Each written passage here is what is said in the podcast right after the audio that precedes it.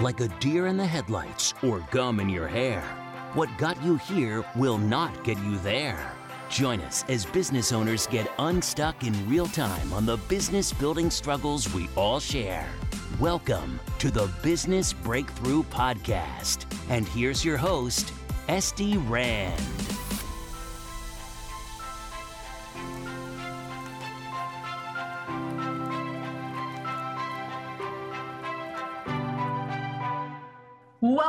To the Business Breakthrough Podcast. I have already learned something super cool from today's guest, Dan Moore. Welcome to the show. Thanks for having me. I'm super excited, guys. Dan just gave me this awesome software tip. Uh, so he's a programmer since the age of eight. Yeah, don't worry, we're going to find out more about that. And a Georgia Tech graduate. He's a trained computer scientist who meticulously crafts ideas into scalable products well written. Always one for overcommunication and compulsive attention to detail. He coordinates Vaporware's relationships with clients and partners, leads all product management, and still contributes quite a bit of code and design. After brief stints in enterprise and mid market data center service providers, Dan co founded Vaporware to help entrepreneurs take their software ideas to market. Over the past six years, he's helped Vaporware deliver thousands of iterations across dozens of apps in four main industries. I love, okay, I have an obsession with statistics and the marketing and psychology of how they're presented. That, guys, all of you, that was genius right? You realize that thousands of iterations across dozens of apps. It just makes it sound so much more um, in the four main industries. It's it's not it's not really that impressive, but yes, no, but it, it sounds good. Sounds so cool. That's what I mean. Like yeah. it's the way you it's the way you phrase it. It's the numbers you choose. You know. And it doesn't make it any less true, but it's how it's said, right? If you had said that same sentence over the past six years, Dan's worked in the four main industries on dozens of apps, thousands of iterations. It doesn't sound as cool that's Absolutely. marketing. But we'll get there. All right.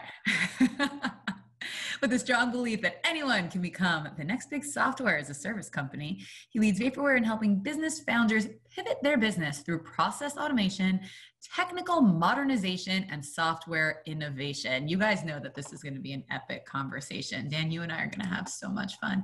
Something you probably do not know about me is that I was a CIO for six and a half years before I started doing this. So I speak geek I do database architecture. I read and I I don't write code. I don't write raw code, but I will read and edit code, and I do understand it. Um, Perfect. And I do systems admin. Like this is this is my jam. But I I'm a marketer. It's just that I don't know. It's just who I am. so very I, very different sides of the brain. So that's all very awesome. different. I know. I think they forgot to cut the cord in mine. I'm left and right brained. It's very weird. Yeah. yeah. Yeah, you know, like on the way out, like they cut the umbilical. They just they forgot to cut the cord that separates them, so I, I get to use both. It was nice. We, we call them T-shaped people. It's it's like you have a, a large diversity, but you have specialties in one or two like main areas, but you have this huge diversity up at the top of just like different things, and that's it's rare. It's yeah, very rare. Cool. I kind of like that. I was called a banana today. I think I'm gonna go with preferably yeah, I don't I don't know how a banana shaped person fits in, but not... I guess like body types, like there's pears and apples. So someone called me a banana today. Crazy. Small and slim, which you guys can't see on the recording, but I was like, I'm not sure if that's a compliment, but I'll just roll with it. Very nice. Okay, so tell me about this coding from the age of eight. Yeah, so um, I started out uh, playing video games, being kind of an introvert uh, before I really found myself and who I wanted to be as a young child, as I'm sure a lot of people go through. Um, and my mom was a computer programmer, did some contracting work for companies like NASA and um, uh, Florida governments and stuff like that, where I was born.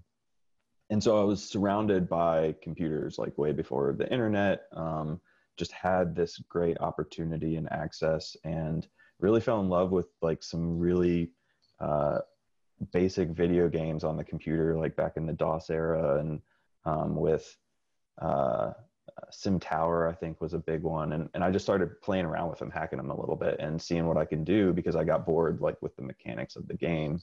And so uh, that's when I really started programming and realized that I could tell computers what to do and they just do it. Like they don't care that I'm a child. Uh, so first time I ever coded anything was okay. It was a really long time ago. It was in C Basic, QBasic. Sorry, I don't remember what it's called anymore. It was in QBasic, and yeah. I created this clown out of like all the different like asterisk, dollar signs, numerical symbols, yeah. and then I hit run, and it made the clown, and I was like, oh my god, that's so cool. And yeah. then I realized if you put run into the program, it keeps making them over and over and over again. And that's it. I was hooked. Yeah. I, I'm so naturally bossy. I was like, this thing obeys immediately and completely. I cannot mm-hmm. imagine anything better. Yeah, and it's it's it was that combination of like just it it listens to instructions. I can tell it what to do. It's doing stuff and like this creative outlet. I think at the same time, and it was I was breaking more things than actually like creating, I guess. But it was uh like I tore apart computers and printers and all this like old technology and just really found a, a strong outlet in that. It was a it was a great activity, and then later on, like I found all like the the benefits of that. Of course, like yeah, it leads to a great uh, career and industry and all sorts of other stuff. But where it really started was just like curiosity of figuring stuff out. So I love that. And you went to Georgia Tech, majored in yep. computer science. Yeah, so I never really figured out that anything else was available to me until college. Um, and so my parents were like, you need to go to a, a, liberal arts school, and Georgia Tech is more of an engineering school, but still had like the basic like government U.S. history type classes that you had to take um, uh, for an undergrad degree. But what was really cool about Georgia Tech was that they just slammed a ton of smart people together, uh, and uh, I like fell in love with school. I hated school before college, but uh, in college, I like just fell in love with learning new things and uh, probably should have stayed there a lot longer than four years, but being an out of state student and like all this other stuff, it was just, uh, my parents were like, nope, you get four years. That's all you get. Good luck. so, you um, longer for? I don't know. I did my four year degree. I did not feel like I needed more time. Hmm. I, so, so I would say that the more time would have been really cool from trying different things. Like, uh, they have a world class aerospace engineering program, and um, I got an opportunity to work in a lab, like uh, my second to last semester there, working on some flight software for a nano satellite for the Navy or something like that, like something okay, absolutely is, crazy. That is, yeah. I'm, then I'm with you. Then I would. And so, yes, so it was just like access to those opportunities and those awesome people and the connections that I made. Um, I still had I still didn't figure out like my own company and business and all that stuff. That came several years after college. Um, so what did you do in between? You graduated, wishing you could have stayed. Yep, exactly. The company. What was the stopgap? Uh, so the stopgap was Cisco Systems, a networking company based out of San Francisco, where they get their name. Um, and I was working on. They had a really cool program, which is why I joined Cisco it. Systems is called Cisco because it's based out of San Francisco. Yeah, and their logo's the bridge. I never put that. To, that is the second mind blowing thing you've taught me today already. Oh my gosh, I happen to be obsessed with learning new things. Um, I never realized that. I don't think they make it obvious, but it, they were like one of the original San Francisco, um, like back when Oracle and stuff were getting started, yeah. and Apple. No, I'm very familiar with Cisco systems. I just yeah. never realized that's what the name was. Now I'll never forget it, right? Because it's so obvious. I think it was because they were technical people and not marketing people. They were like, "Yeah, this is." We're in San Francisco. Cool. Let's call it Cisco. That's cute. It's shorter.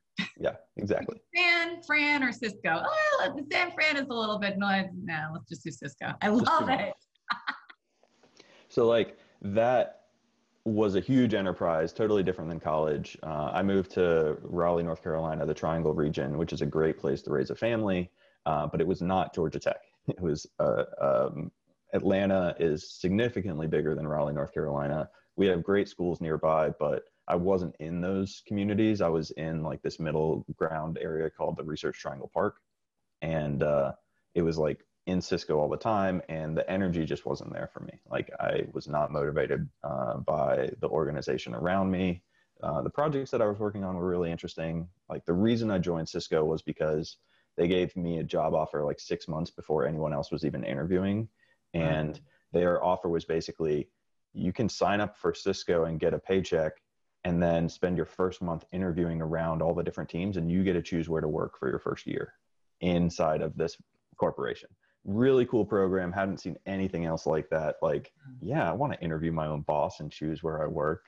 Um, and all these all these people that you were interviewing wanted to hire you because they were smart enough that said, yeah, people right out of school don't know what they're doing. They need some time to ramp up.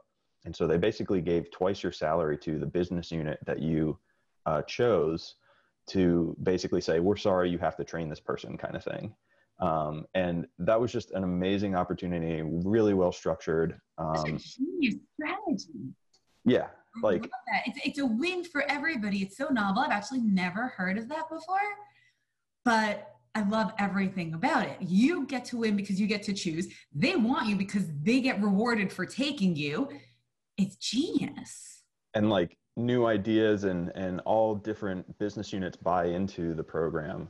And I think one of the reasons I didn't like it is because I actually went outside that program and found a business unit that wasn't part of it and said I want to work for you instead. And, they, um, and did they say and, they said yes and they took me but they were like we don't know what this choice program is we don't really have like a mentor that can follow you around or anything like that and so it was very haphazard kind of set up but the reason i chose it and this was an early mistake in my career was i chose it for the technologies that i was going to be working on like very tech focused um, and what i should have chose it for was the people i worked with like the energy and the the management the work style matters hundred times more, at least to me personally, than the specific technology that I would be working on. So, out of curiosity, was the, are you telling me what the technology was? Like, I'm just curious. Yeah, it was. Uh, well, so most of the roles through this program were just like really low level uh, C networking engineer roles, and I realized that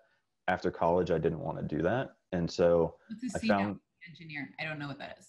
Oh, sorry. C, the programming language doing like uh, low ah. level code that says this router can uh, be 10 times faster and move someone's bottom line on like if you use this one product then you'll have better networking experiences than other networking products and stuff like that. And yeah, so that sounds like brain numbing. Doesn't sound fun yeah like i could i could see how some really technical people are interested in like advancing and they have some really intelligent people with incredible patents and uh, like um, distinguished engineers on their staff that you can learn from and stuff like that but i wasn't interested in moving forward computer science like a bit at a time uh, i was interested in like bigger business problems and like getting closer to customers so I found a group that was a data center architecture group, and they basically plugged all of Cisco's products together and said, "This is how customers like Facebook and Apple should use our products." Oh, that um, sounds awesome. That to me was it was just like, well, yeah, that's so much more valuable than how do we improve this product a little tiny bit. So, I get it. Okay, so you did Cisco for a couple years. Yep and then joined a smaller company that was using Cisco products because I still felt so that that business unit inside of Cisco was um, designing the architecture, and then um, this other company I joined was using that architecture. So it was a, a step forward to uh, users of what I was producing before, saying, "Okay, well, this is how it actually works, not just a design kind of thing. It's this is reality this is how you operate data centers and stuff like that um, and so i did that for three years and during that i think it was like within six months of joining that company i had founded my own company and was already looking for like the next thing and uh, that's that's where my entrepreneurship journey got started okay cool why why did you decide to be an entrepreneur, right? In tech, as a programmer from a top tech university, you had it made. You could pick any job in the tech field forever and get really good money. Um, so I'd like to think that were true, but uh, even with a really good degree, technical interviewing is pretty bad. I, I look great on paper and I'm very good at getting an interview, but as soon as companies realize that I'm more of that generalist that we talked about kind of earlier of the T-shaped person instead of a specialist in programming and I didn't want to focus on just programming tech companies didn't want that So like Microsoft, I interviewed with them. Only operates with tiny cogs in their wheel. Exactly. Oh, but you could be management. So that would take uh, at Cisco, that would take minimum six years. Right. To move from where I was to. Stay at the cog in the wheel for a long time before they let you manage. Yep. I get that. And I and the truth is, you know, doing what I do, which is business consulting and helping businesses scale, you really can't scale any other way. That's just the truth. Right? The only way to scale is to get super specialists in each area because the generalists are always the founders and they can only hold a company up so long. And then as it grows, the only way for it to really grow is to plug in tons of super specialists where the generalist once was. Exactly. And and that's it makes perfect sense and it's great for enterprises and scaling, but that's not what I wanted. I wanted to be that generalist. I wanted to be that founder. Um, so let me let me correct that. I did not want to be a business founder. I never wanted to run a business it was my opportunity to get away from my previous job and to not have to convince someone else that I was the right fit to their organization and find it. I had the opportunity where I wasn't pushing that hard at work. I wasn't being pushed that hard at work. And so I met with three other guys and we said, well, we have some ideas. Let's just start working on them. And I was like, well, maybe we should found a company just to put it under, just to give it a name. And that's where our name Vaporware comes from is we didn't have anything specifically. We weren't selling anything yet it was just an idea and a placeholder, uh, and that we still use today. I love it. How long is the company around for at this point? Um, so that was back in 2013.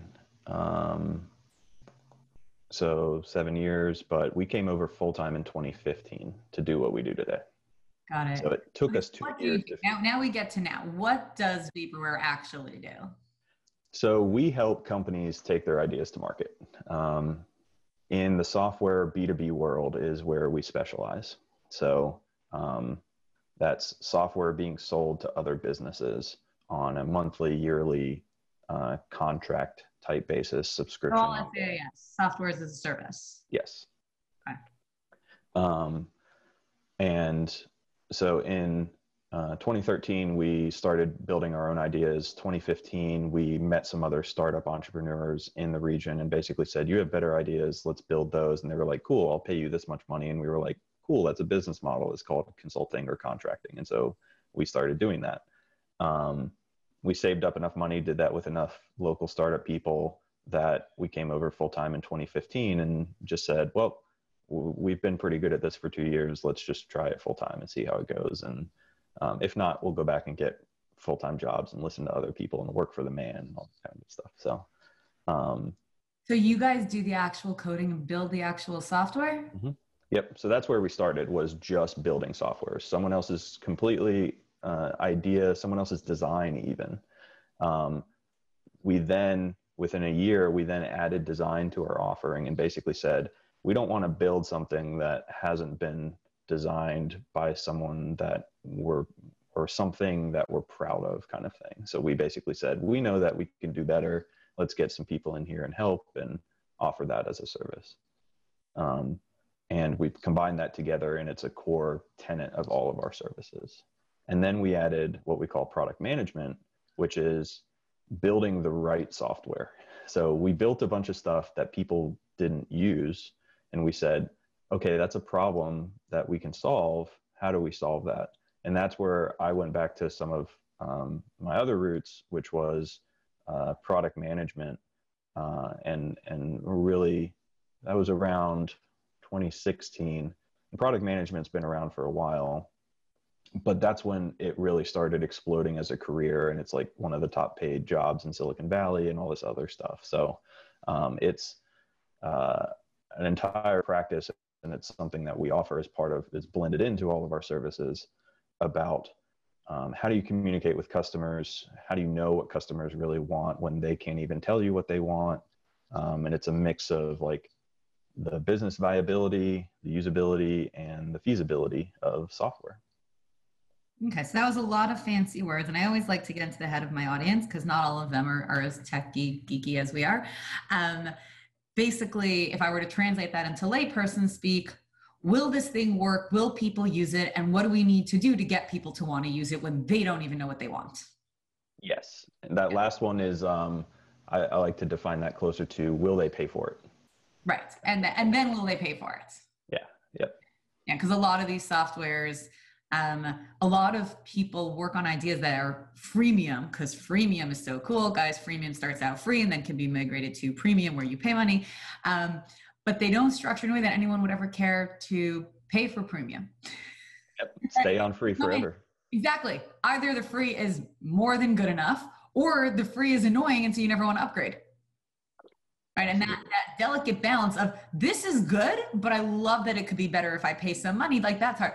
Zoom for me was one of the most i've been using like now zoom is like a household word like covid turned zoom into like a household term um, let's zoom like that became a thing i'm using zoom what five years uh, like before it was anything and i just i heard about it I don't know if it was from a friend or a colleague or something. And in those days, I think I was still using like Skype and Google Hangouts and all these like terrible things.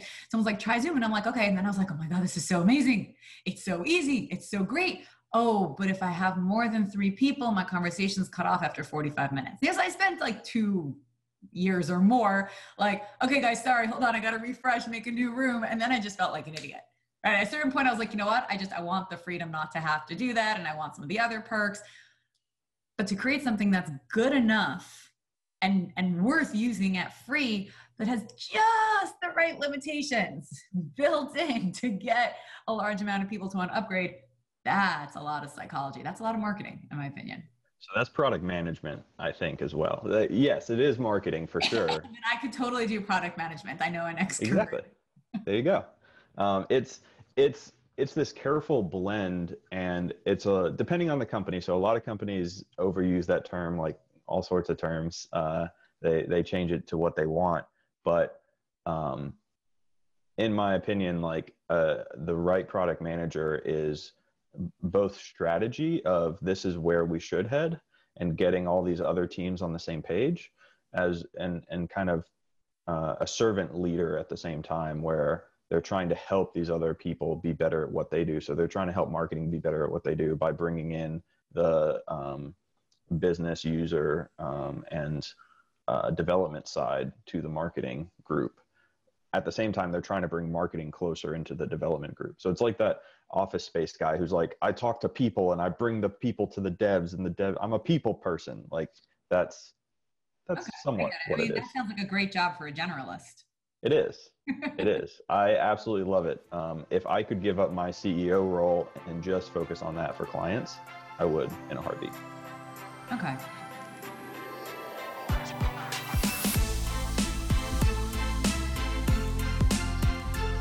Hey guys, thank you so much for listening to part one of this episode.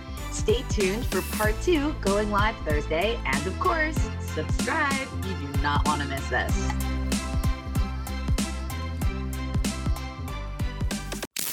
You've been listening to the Business Breakthrough Podcast with Estie Rand.